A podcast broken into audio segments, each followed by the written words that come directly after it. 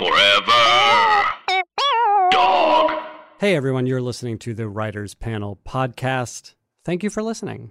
I appreciate it. On this podcast, we talk about the business and process of writing mostly television with mostly television writers. My name is Ben Blacker. I'm the creator and host of this show. I myself am a television writer and a writer of other things. You may have seen my name on Supernatural, on Puss in Boots, as well as some other series.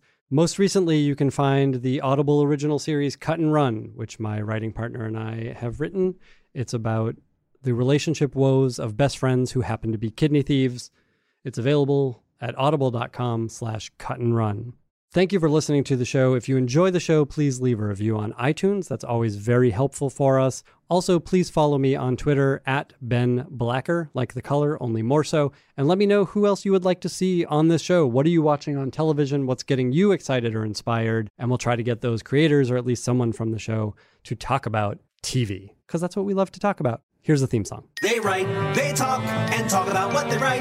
Tune in tonight, or whenever the time is right. It's the Writers Panel with Ben Blacker, and it's starting now. Oh, yeah! Thank you all for being here. I appreciate it.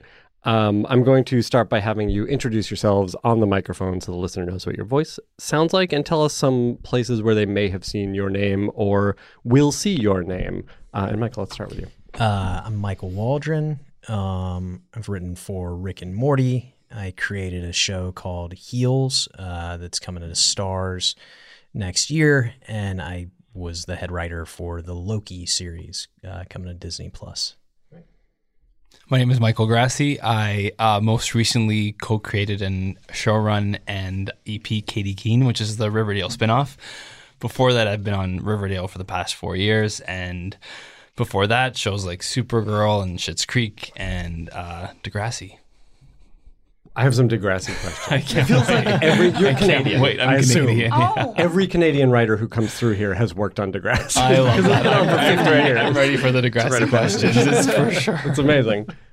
Uh, I'm Nico Raineau. Um, my resume is less impressive, but uh, I um, directed a movie uh, that is out now, I guess, comes out March 20th, um, called Hooking Up, which I co wrote with my wife Lauren, who's here with me.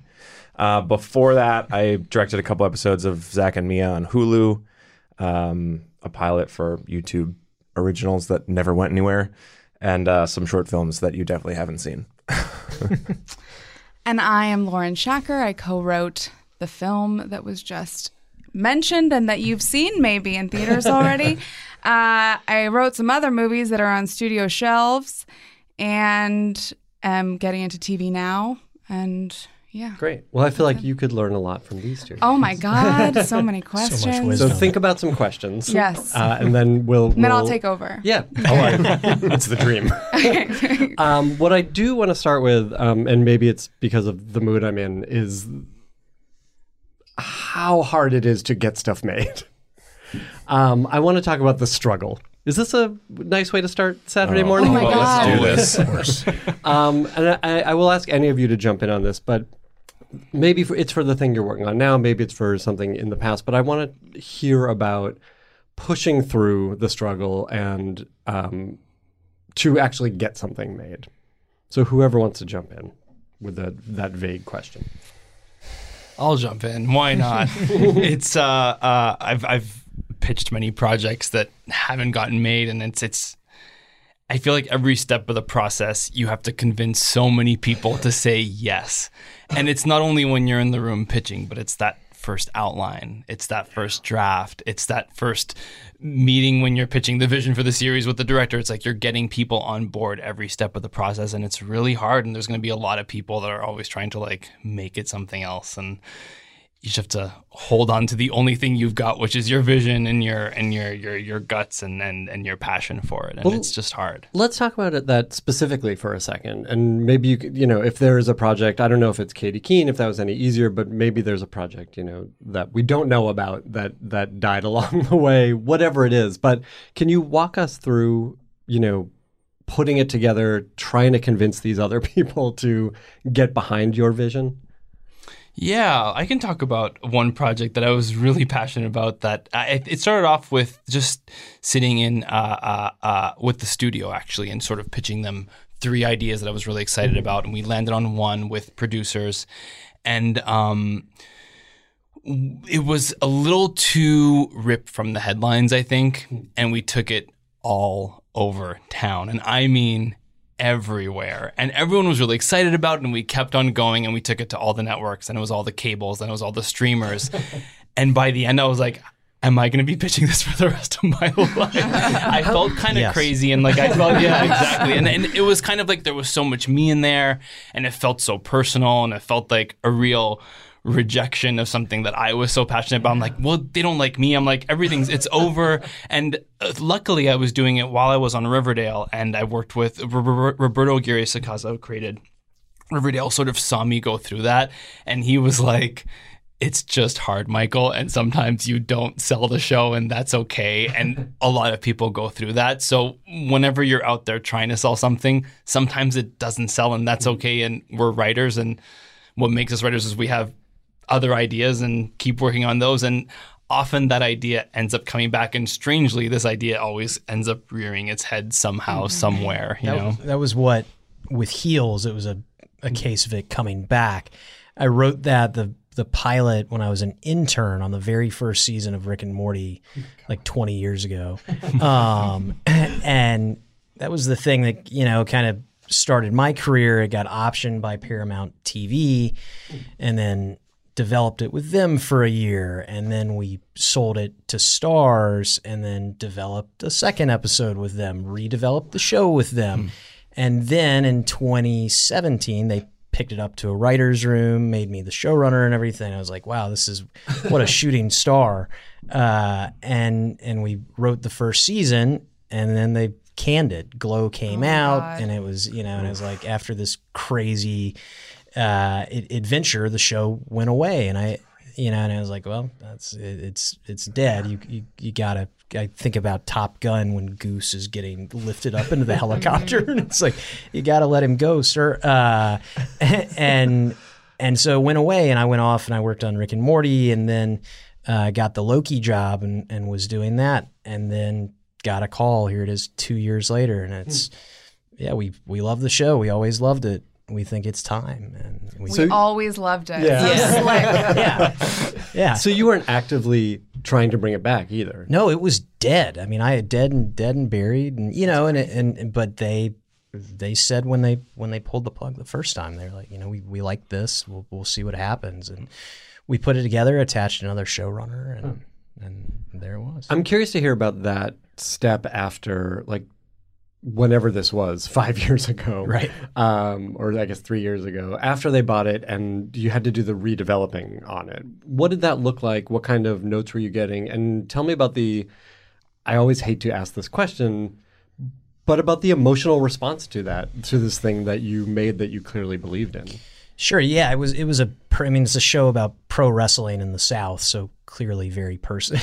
they can't see me. I don't look like a wrestler. Uh, it's a joke for you guys. Um, but yeah, it was. It was a. It was a personal story that I was really attached to, and and you know they. It's. I wrote it right as I was starting my career, so a lot of the the redeveloping was coming as I was just actually learning how to write and not just rip off Mad Men episodes, um, which is writing. uh, You you go through that stuff to sort of learn how to write, you know, structure and dialogue and all this stuff. yeah, right? totally. I remember writing that pilot, literally just like beating out the Mad Men pilot. Like, all right, where? How long are these scenes? How many? uh, like, getting so scientific and unartistic about it. Yeah. Uh, but it, you know, it was learning to work with a studio and and understand that, yeah, you want to you want to execute your vision, but even more than that, you want to get the show on the air. You want people to see it, and and so that that was kind of the first real lesson, and just how much of this business is compromise, um, and you know, and that that's a real skill you've got to learn. Absolutely. And and I would imagine, you know, being around in the rooms you've been in, you've seen that in action and you must have taken something from those rooms and learned how to have those conversations. totally com- coming up under Dan Harmon, you know, f- funniest guy in the world and everything, but in his rooms, it's always best idea wins. Mm-hmm. Know, I was I was the writer's PA on Community season five, and I got a couple of jokes in the show, and and, and that that's. Uh, that's just to say they didn't care where it came from. It's just if it was the best idea, uh, that that would win. And and so I think taking that into your experience with executives and really respecting the studio executives, the network executives, those guys are creatives too, mm-hmm. and they're all just trying to make the best thing. It's such a fine line, though, right? Because like the first film that I had optioned, the mistake that I made because I was so over the moon that anyone wanted to make anything I had written down. Because I was also an actor who had like decided to start writing, and it was a very who like what actor hasn't done that at this point? That's kind of the path, and I was like, who's going to care about this? And a producer did, and, and wanted to make my film, and I took every note, hmm. Right. and it was a disaster. That's the flip It side. wa- yeah. Right? It was just like You mean it didn't make it so much better? it didn't, and I and most of the time I'd be like, it's okay, I'm gonna work with this. Like, I I think I get what they mean, but I just want to make this producer so happy. And then two years later, the movie didn't get made, and I hated it, and like was like, this is not the film I came in with at all. Yeah, it's just It's like a it's a picking your battles Mm-hmm. thing, like, and that's I mean, you never really know. I just it's, you just try and develop that instinct of like, all right, now's the time to like annoy everybody and like drag my feet and say no. I think we're I think this is wrong. We should you know, but. But yeah, I don't, I'm just trying to kiss executives' asses on here. yeah. But it, it does get, more work. it gets back to what Grassi was saying that like it is your vision, right? And there's room for collaboration in that vision, but ultimately you have to have the thing in your head. So I think generally we do know where the line is, and we know when we hear an idea that's better than what we have down. Um, yeah, you, there's always an opportunity to make something better with notes. Is the way I think of notes. Like, okay, I have this note, I get another pass at this draft. It's an opportunity to try to make it better, and it's this really weird mix that I feel like I feel like I don't know if you guys relate to this, but it's being incredibly prepared and knowing exactly what you want, and then being at the same time incredibly loose Yeah. and ready to like and, and and the loose part is just as important as knowing exactly what you want because when you're loose you can also make something deeper, funnier, more surprising. And and that's really I feel like my first mistake. I Sure ran a show called Lost Girl in Canada, and I'm going to be really candid about that. I sort of flew. I was I was here for Schitt's Creek. I got an opportunity to go run Lost Girl. It was the last season. I was like, I'm going to go do this. It's a huge opportunity. I've never done this before. And I walked in there so prepared and so rigid. And I'm like, I know what the last line of dialogue of this series is going to be. And I look back and I regret that because I had such a great room of so many smart writers. I'm like, I wish I was a little bit looser. I wish I pushed Yeah. story up. I wish I had. So looking back, it's like that's something that it's just important to remember both. Yeah. I mean, so much of it too is about like knowing what is cosmetic versus like what is mm. the heart and soul of the thing mm-hmm. that you've written, and like what can you compromise on that doesn't compromise the integrity of the piece. And like, so for the for our script hooking up, like we wrote a road trip movie that starts in L.A. and like basically ends in New York, or they're headed to New York. And then at one point, we were looking at shooting the movie in New York, so we rewrote the script to take place in New York and to go to LA. Well, then we got you know financing, and we were told you have to shoot this movie in Dallas, Texas. So now we land in Atlanta Dallas. to New Orleans. yeah, exactly. And we're like, well, Dallas does not look like LA or New York. Now what do we do? And we're like, well, I guess it could look like Atlanta. So we rewrote, re- rewrote the script again to take place in Atlanta and be sort of a meandering road trip that goes through Dallas. and then you end up with like a script that has over 25 locations that you only have 17 days to shoot and like an indie budget and you're like this just we can't shoot everything that's in the script. So it's like you've already compromised so much on what you thought the movie was going to be and then you just like all right well what is the heart and soul of like these characters and their journey? And like everything else is flexible. Uh, like it doesn't really matter where they go on the road trip. What matters is like the internal journey and how do we stay true to that and like you know the locations the wherever like you just sort of make it work and you just stay true to like the thing you wanted to say. And you know that everything else like you'll just sort of figure out how to make it work. But it's like uh, you you never. It's funny because when you write something, you're like, this is how it has to be, and then you never know how to change it until it's like you're moments away from like shooting it, and like you come up with an idea that you never thought would have been possible earlier, but it's like just trial by fire, you know? Our mantra was just it's a version. Yeah, it's a Everything version. was this is a version. This is a version of what we thought was happening. Uh huh. And, That's such a su- that's such a superpower, though. I, I think because I, I remember running heels. I, I had the same experience on on Lost Girl, which is like coming in, and I was just I had it was my baby, and I was a genius, and, and Yeah. the vision was clear, and I and I was rigid, and and I and I it, it was tough to uh, to be as loose as you need to be. And I, I learned from that experience on and on Loki. I really tried to preach everything's modular. That that's that's the thing that those production challenges and all that. It's like it doesn't matter. It's just about the characters. Right. Like like it forces you back into this if you were making it for no money. Like what is the emotional story at the core of this? Whether this scene is happening with a giant, you know, CGI fight sequence or two people in a room, hopefully you're landing the same emotional Right. beat. Yeah. you hope that it's still it's still the same scene at the end of the day. How you get there might be different, but like the heart of it is intact. Yeah. You've all, it's interesting, you've all sort of circled and even mentioned this idea of the core of the story uh, or of the series um, and coming back to the characters in the series. Um, I'm curious to hear from each of you what was that core for hooking up? What was that core for Loki? What was what is it for Katy Keene? Like what's the thing that you can always come back to that makes the rest of it modular? Oh yes, I, you'd like me to go don't know. first? Sure. You don't know. Uh, you brought yeah, it up. I- you have no idea. I think hooking. So hooking up is a road trip comedy about two people who have to come to the terms with the fact that they have a disease. One of them is a sex addict, but in very serious denial about it, and the other is dealing with a cancer diagnosis. Um, although it's reversed from what you are probably thinking those genders are.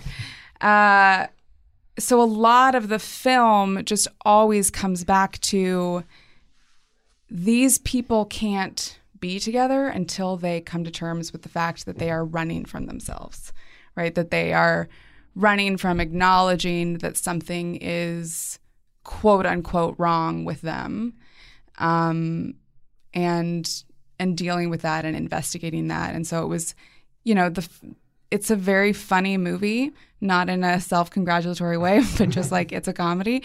Um, but it's a comedy where it only works if these people are always coming back to that core of I'm running from something that I'm afraid of. I'm running from something that I think makes me bad or makes me broken or unlovable. Um, and that that other person sort of what what they realize is that other person also going through something is like the only one that can help them acknowledge it right? Because for us what was really important especially in like the rom-com space where so much of it is about sort of like cliche gender dynamics where so many rom-coms are about like one person saving the other person or them like saving each other. And we really wanted to make a rom- romantic comedy that was about two people who gave each other the tools to save themselves and they can't really come together until they've done the work themselves and so like that was always the core of it too was like how do we get to that point and making sure that like we were always on that trajectory It makes a lot of sense, and and like you say, you can then change the other stuff, right? It doesn't Yeah. matter Yeah. where the road. we trip didn't talk takes about a road trip at all and what we just Yeah, explained I so know, who yeah. cares where they it go also means that like so many of the set pieces that we wrote are not in the movie Sure, of course. uh, because we didn't have time and they weren't, you know, if the the scene of them running through the football stadium doesn't. God, I wish we would have shot I know.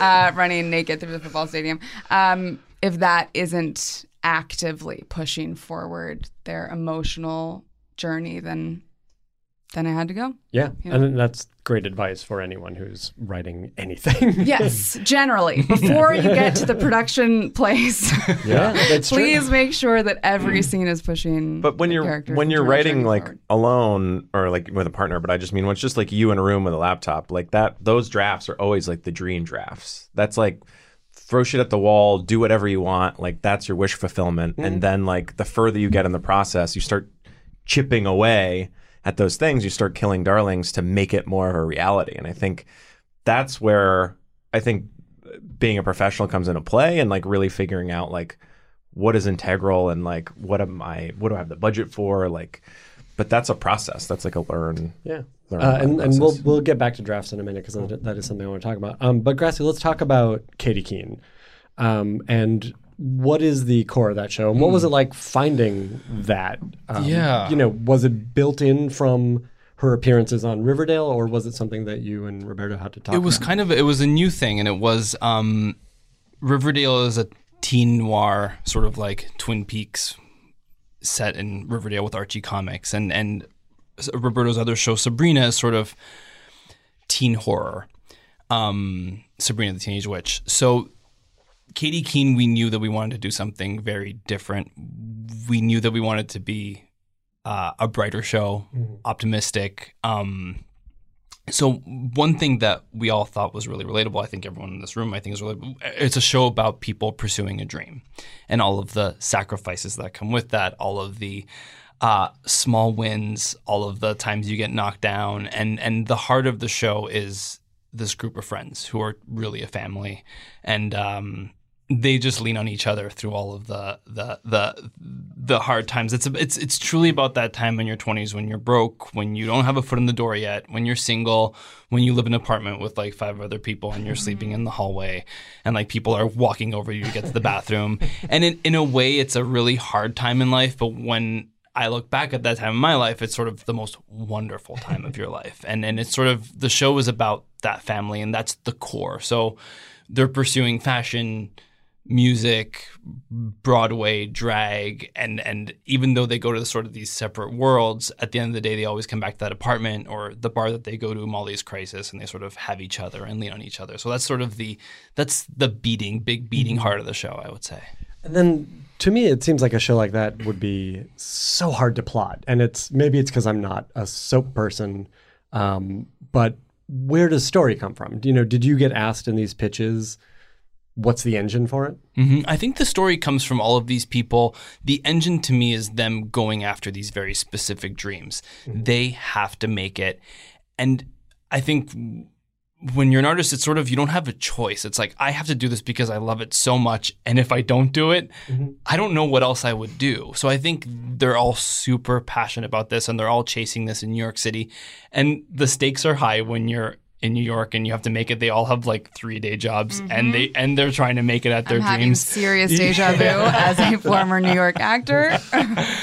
and and I think the engine in terms of finding story comes from going after these things and all of the people that are standing in their, your way. Also, like real things like relationships. Like, how do you balance a relationship with going after your dream while you also have three day jobs? Like, all of that relatable 20s stuff is sort of what we're digging into. If Riverdale is a coming of age show, we often think of Katy Keene as like a second coming of age show. Like, what happens when the person who's your mentor turns on you? What happens when the person you've been with since you were in high school uh, uh, wants to get married and you're not ready because you're just not at that place in your life yet? Just sort of big life questions.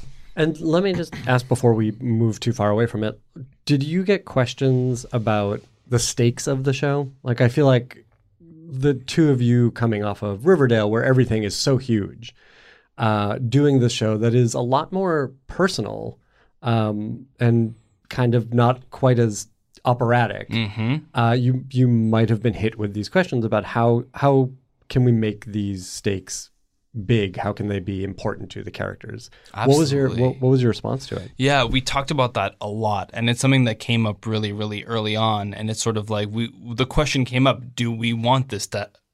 Do we want this show to have a murder in it? And it, it was decided very early on: this is not that show. This is a a fairy tale. It's a New York fairy tale. It's a romance. It has rom com elements as well.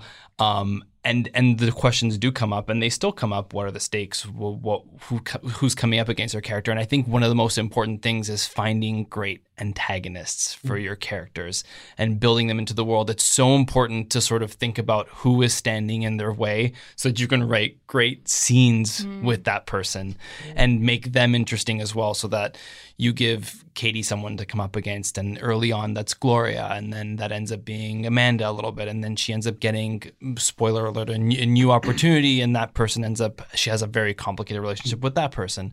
Um, so it's a, I think it's about finding compelling complex villains for these people that are standing in their way of their dreams or, or whatever they're after in that episode. Yeah. That's great advice. Um, and Waldron, let's talk. I know we, we can't go into details on Loki, and I won't ask for them, but I poison do, dart come through the window, kill me. the, the red lasers on you right now. Yeah, no, it's always. Um, well, I do want to ask about the core of the show, the thing we started talking about, and what that was for you, something you could communicate to your writers to say, like, we have this whole world, but this is what our show is about. Right. Yeah, I'll try and answer that without being killed uh, dur- during the recording. It's keep, just keep thematic. going if it happens.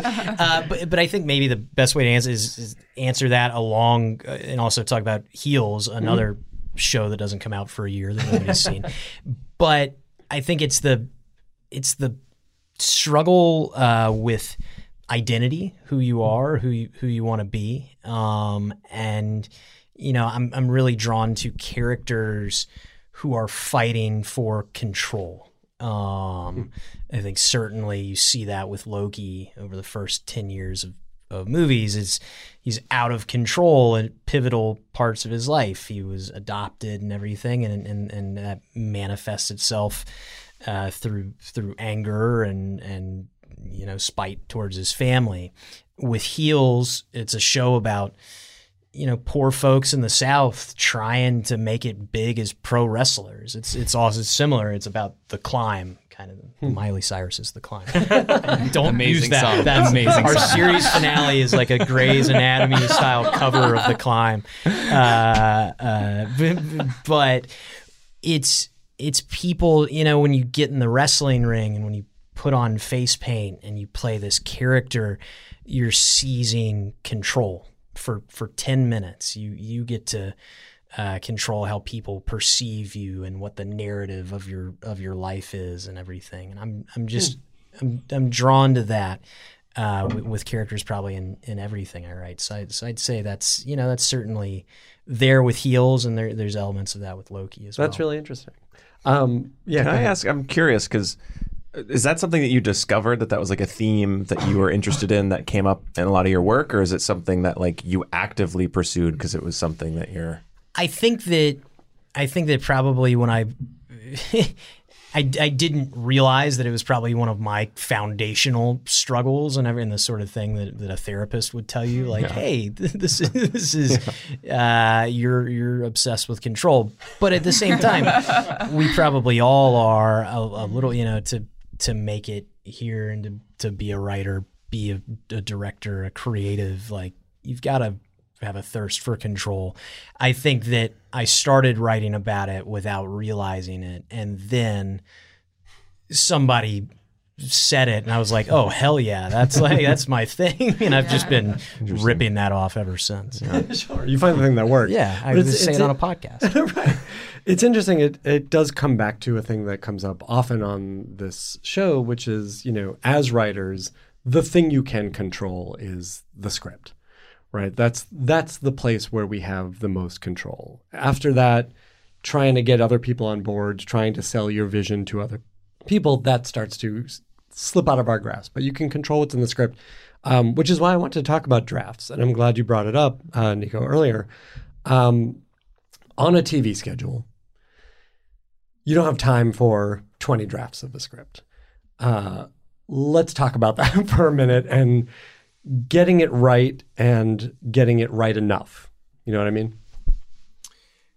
Uh, I, I mean, yeah, T- TV's TV's hard with that, and and you've gotta you've gotta learn to write fast, um, and and to you know the value the value of just getting to fade out. Uh, of getting a spit draft down, whether it's something to feed production and animation, just you know, yeah, we got to get these artists drawing ball sack aliens on Rick and Morty. like they got to have something to draw, uh, and so it's like giving them anything. It goes back to what we were talking about that it's a version. Uh, it's modular, but we think this is what the story is. We think Rick and Morty are gonna have a transcendent experience with a ball sack monster, um, and and so you have to let go of that thirst for for perfection. There's always a better idea. Um, but it's, yeah, it's just time time management, getting getting something finished, and resisting the urge that I mean I have, which is spend a whole day on on one page because you want it to mm-hmm. be the best thing in the in the world, but that that doesn't help production. The train's Yeah, got to that's keep Nico. moving. All of That's us how were like, Nico yeah, writes. yeah. it's freeing in a lot of ways too because and when I've you know been on staff on a script it's like well I have to hand this in now mm-hmm. Well, that's yeah. It it makes you finish. It makes you make choices, and I'm and I've always found if you if you can mm-hmm. really force yourself to say, all right, let's let's get something. Harmon always said was write the shit, the biggest mm-hmm. piece of shit in the world. Write write the thing that would make your mom read it and say, quit writing. uh, because you're getting you're just fighting through to the end. There's going to be stuff that doesn't make sense, but 20% of that or 30% of that, you'll shock yourself with those little decisions you made mm-hmm. just to press forward.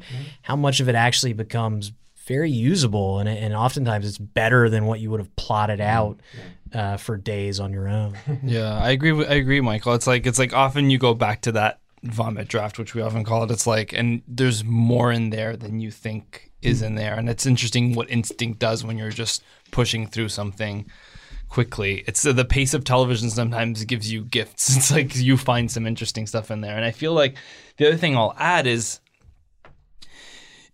when you're on such a tight schedule, it's like and prep is so fast and like production's waiting there to sort of build those sets for that episode. It's just all happening so fast. I I always and this is something I really learned from all of the rooms I've been in really, but the room is the heart of the show. So it's like it's so important in my mind to get those cards up to get the beats as clear as possible and to sort of do a really fleshed out break of the episode to the point where it's like we do a really clear the most important stage i would say is like the full blend. We know what all the scenes are. We're putting them up and then we talk through the blend like every hmm. scene in detail.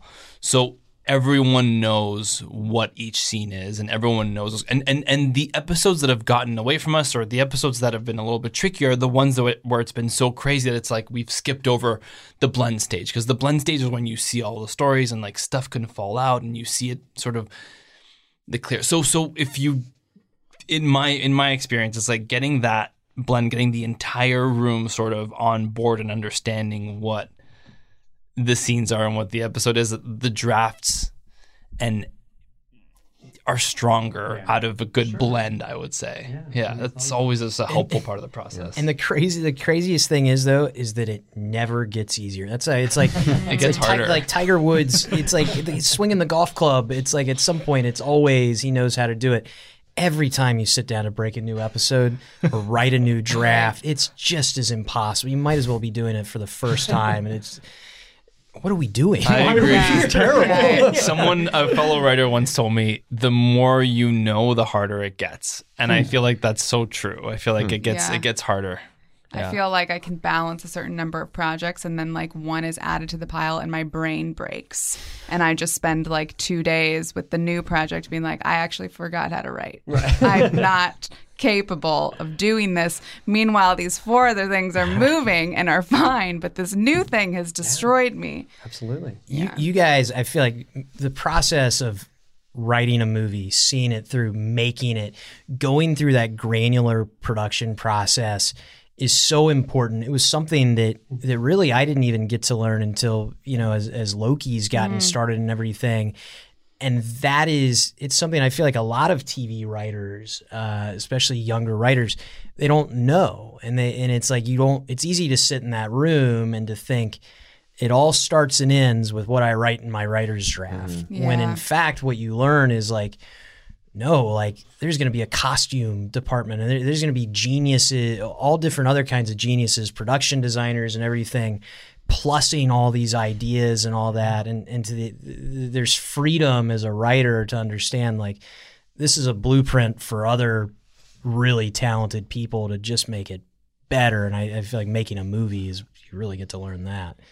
Yeah, it's as a writer director, it's an interesting process because you get you do get so precious about like and this movie was like no one paid us to do that. Like we wrote on spec, like this was a passion project for us, and so I mean we spent like years off and on like it being a back burner project, like writing it when we could, and you get so precious about it. Like it becomes like a child, you know, and then and then you start going out with it and like producers have notes and then actors will have notes and then you get to set and it's like you have to change everything and it's like it's weird because I, I would imagine like writing in TV a lot of times you write you write it and then you sort of you give it away and it goes through production and it's like you have no it's just like down the pipeline and you have no control over what happens and it comes back to you sometimes. But- sorry no not tv writers yes you're always in control but um yeah in, in some respects like directors are sort of like referring to you.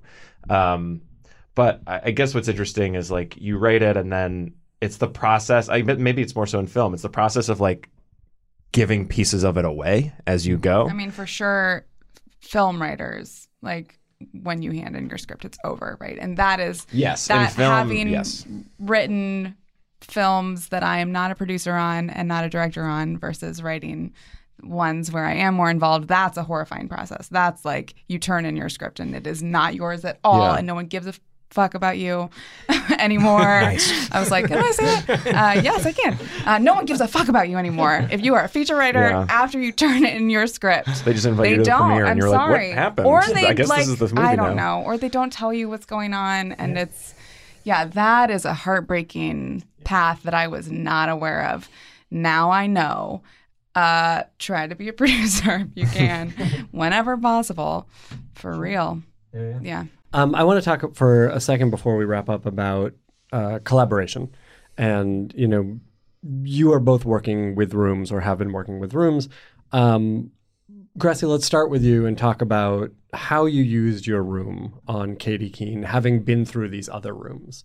What you took from those rooms uh, that sort of taught you how to run this show differently or better. Yeah, like I said, I I do think of the writers' room as the heart of the show, and I've been in many different rooms and I've seen sort of different methods. And something that I've really adopted from Roberto is Roberto's so generous with the process, and I've been in a lot of situations where there's a lot of closed doors and stuff, and and and that creates anxiety, and I think a room is at its best when everyone sort of feels um like they're there to make a great show and that it's collaborative and we're all in it together. Um so I often turn to the room for for for everything really. We we were all in it together is sort of how I see it. Um and and we do everything together. We break every episode together. We we we get into the nitty gritty, and, and I, I I look to them for all of their unique perspectives and point of views, and their smart voices and their past experiences, and I feel like I- look to them to make the show richer and better, and and and and uh, I'm very grateful to them. Yeah, I mean it's funny, like, and I think I'm sure it's come up come up before, but like when we have these rooms because we want to mine these humans, like we just want to strip them of their experiences, take all that good stuff, use it in our thing, um, and the idea is to get them to do it willingly. Yeah, and it, I, I, yeah, it's it's sort of. It's I, I, I it's a never thought horrible way about to say it, that way. but- but I think I think I think we all. What's nice about a show like Katy specifically is that there's such a variety of characters. So I think everyone comes in and sort of takes one on and Mm. is like, I'm going to sort of I sort of match up with this character. I'm gonna pick. That's something I learned from Greg Berlanti very very early on. He came into the Supergirl room. I think like it was week one, and his advice to to us was pick a character. Pick a character that you're the champion for in the hmm. room, and and then it's nice that like someone will always sort of have one character's back. So it's almost like the group scenes when they're all sort of in an argument. All those perspectives will be in there because we've sort of talked about them in the room, um, and it's just it makes it richer That's and really better cool. at every People stage. fight over characters. You can uh, pe- more more people can be on one character, which Okay. is good. It's not like Monopoly. It's not like There's one this is character my no piece. one wants. Yeah. So it's like, I don't know. That guy's kind of lame. yeah, write him off. Yeah. Uh, who is your character on Supergirl? On Supergirl, I was very much uh, like a Supergirl guy. Like I loved Kara. I loved the sister relationship. That was my favorite stuff to write on that show. It feels like the heart of the show. Yeah, I love Um, that stuff. Waldron, the same thing. You know, you've been through these experiences. You've been in this Harmon camp from community on, uh, and then getting opportunities now to run your own shows. What have you taken from those? How did you use your room on Loki? Well, I can see the red dot on my. but but I, I I not because of the red dot. I'll take it back to Heels, but only to say I remember on the first day going in as the showrunner of of Heels, the only person I knew what to tell to do was the writer's PA because that was the only job I'd had in a writer's room before that. And I was like, all right, so here's probably how the lunch thing should look. You know, I was like, I was like, what am I doing? And and it was it was terrifying. I was like 29 and I, was- I was insecure. It's you've you've hired geniuses uh, to help you do this, and you know, and it, and I'm so grateful to those writers because they came along for me, came along for the ride with me while I kind of figured out what the hell I was doing. Um, and then you know, and we wrote a great season together, and then I had the the great experience of going to actually go be on staff on Rick and Morty for season four, and that was so informative feeling what it's like to sit in the room with a showrunner, with a creator in front of you, and to feel the the anxiety of like, oh, I just pitched a joke and it fell flat, like, mm-hmm. or that idea like nobody reacted to, and and to understand like you're not fighting for your life, but sometimes it feels like it. And and if you're a writer, you're probably a little bit neurotic, and you're gonna you're gonna be, you know, and and and that helped me mm-hmm. going into Loki. I think j- just trying to understand like everybody is here, everybody wants to crush it. Like like we've got to, you know, you, and it just makes you a better listener because you you've sat there with them, and and certainly the the show is only as good as the room. Um, That's and, great. and your ability to work with That's a them. great attitude to have um, for a boss, you know, for the person that everyone looks to, is you're really looking to them. Yeah, for for yeah, you don't want them looking to me. How did you guys go about, I like specifically for the first show that you show ran? What do you feel like were the the best attributes in writers when you were selecting them for your room, or how were you? How were you doing that, especially having been in rooms before and like having your own preconceived notions about what you think a great staff writer is? it's it's interesting because you know I've, the two shows that I've been the the head writer for, the showrunner for, more dramatic than Rick and mm-hmm. Morty. It's like mm-hmm. that's a comedy thing. So it's like you're looking for you know who, who's the funniest person, but but then you can break it down, and this this goes to the drama. too. It's like all right, well we need a big sci-fi brain on this, or and and this person, it's like this person's gr- really great with character, um, or it's always good to have a person who's good with plans. it's just like because I'm I hate I'm Sure. ter- fucking terrible with Yeah. plans. I like and I'm always like eh, just bad at that. So it's, you're looking for people who can do things that you can't, that that you couldn't sit there, and also more than anything, like that's why diversity is important in rooms. Just people who are different from you, have a different perspective. You don't want to write a show where it feels like every character is the same person with a different hat on. Like, uh, you you want people who can round it out and put themselves into a show in the way that you couldn't. Um, I want to ask very briefly, how did you two work together on this hooking up script? Um, uh, it's not for everyone. Don't go out and try to force your partner, your life partner, spouse, boyfriend, girlfriend, whomever, to write with you because probably it won't work. Yeah, it either works or it Uh, doesn't. it worked for us, which was an unusual, you know, like on our third date, I think I asked Nico who was working in development. And I asked Nico for notes on a feature, and he gave me six pages of notes. And I was like, "Yes, this So is romantic. so good, yeah, so romantic." It was a make or break moment for the relationship. Yeah. um, and then we made a short film together and didn't kill each other. And so then we started writing this script together. And it just so happens that we have very complementary writing styles. So I am very much get it out. Like we do a lot of planning and outlining very intensely. And then I will just write. I that is my ability is to just get things on the page and nico's particular strength is refining so he'll spend hours on a page Yeah, I'm. I'm. but making it really exceptional and then Yeah. you know and i'll just get everything going and then so we'll sort of i'll write and then he'll write and then um, we'll go through it together and then we'll kind of start the rewrite process together Yeah, I'm definitely like I'm a structuralist. Like I'm, it's for me, Yeah, it's like I'm it's not. all about I the story beats about- and I mean- like, yeah, I No, care about you are, structure, but, but- I also am willing to break the house down. yeah. Like uh, so, uh, I think the most important part is like just getting to the point where you you spend so much time talking about character that you make sure that you're sharing a voice for that character, and that's like a process, but. That also comes with like rewriting each other and sort of like figuring out who the characters are. But we definitely we outline. I'm like outline everything first, um, structure everything, and then like Lauren said, like she's my the bane of my existence as a writer is staring at the blank page. Like the blank page is the hardest thing to overcome. And so, and Lauren is not intimidated by that. She'll just she can throw stuff on the page, and I I write with my eyes closed. like That's actually a good tip. frequently. it just kind of blocks everything out. And if i'm trying to just get my because i know the story right? By that point you like you know the story very well. You know the characters. Um, i come from an acting background so i'm just like doing it in my head. Um, and then i don't have to stare at that blank page which is very intimidating also for me. That's great. Um, we do have to wrap up. Um, hooking up in theaters now. In theaters and Number on one movie in demand the world. and, yes Right. number one it's Also also, on on iTunes. itunes Okay, great. Um, Katy Keene on the air now. Thursday nights, 8 p.m. on the CW, and you can stream it on the CW app or CW.com for free. Uh, and Loki this year, Heels next year.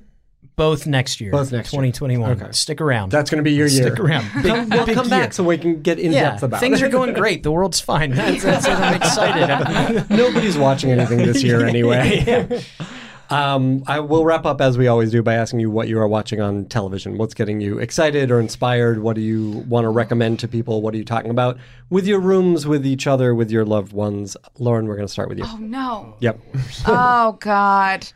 Uh, I I'm really sorry. We watched Love Is Blind last night, and Counts. I mean, it's a TV show. yeah, but it's terrible and also fascinating. We watch a lot.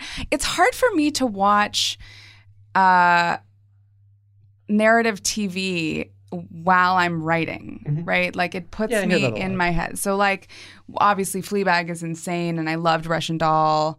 So we watched those within the past year. It's not recent. What else But, did we but watch Love is? Blind. That's your choice. No, You're gonna I stick hate with it. it. I It hate sounds like you're committed. it's- I it was it's a fascinating human study, though. yeah, it was really weird. Are you going to accept that answer? No. Oh. Uh, I, I mean, I, I similarly, it's like when I sit down to watch narrative TV, it feels like I'm still at work. So, like when I'm doing that, like I just finished season two of Killing Eve, um, which season one was brilliant. You can feel that like Phoebe Waller-Bridge is like missing from the second season. You definitely can. It feels like someone's playing in her sandbox. But I would watch Jodie Comer and Fiona Shaw play those characters forever. They are amazing and fascinating. Um, but when I just need to like turn off my brain or watch something as like a hobbyist, I watch a lot of Ghost Adventures on Travel Channel. yeah. A lot of ghost hunting TV. That's like my guilty pleasure. Um, we're enjoying Watchmen. We're sort of mid-season, but digging that. Yeah. Good answer. The Bachelor. That's I'm, I'm with you. It's it's funny. It's it's yeah. The, this weird reality TV. It's like just just turn turn your brain off a little bit. Yeah. It, it you know yeah. It's maybe it's because you know how the sausage is is made, but it's more. It feels like you're at work. Uh, and and come on, the characters on Love Is Blind are more more oh, interesting than anybody are. I could ever write. Wild. if you haven't watched it, check. You should just see it just to know what it is. But, oh, I'm sorry. Ma- my, my boyfriend Matt says that the people on Love Is Blind were all like the Bachelor rejects, which is Yeah. my favorite thing ever. That's possible, except for Lauren and Cameron, who are very cute. Oh, good lord. Thank you all for being here. Thank you. Thanks for having us. Uh. Forever. Dog. This has been a Forever Dog production. Executive produced by Brett Boehm, Joe Cilio, and Alex Ramsey. For more original podcasts, please visit foreverdogpodcast.com and subscribe to our shows on Apple, Spotify, or wherever you get your podcasts. Keep up with the latest Forever Dog news by following us on Twitter and Instagram at Forever Dog Team and liking our page on Facebook.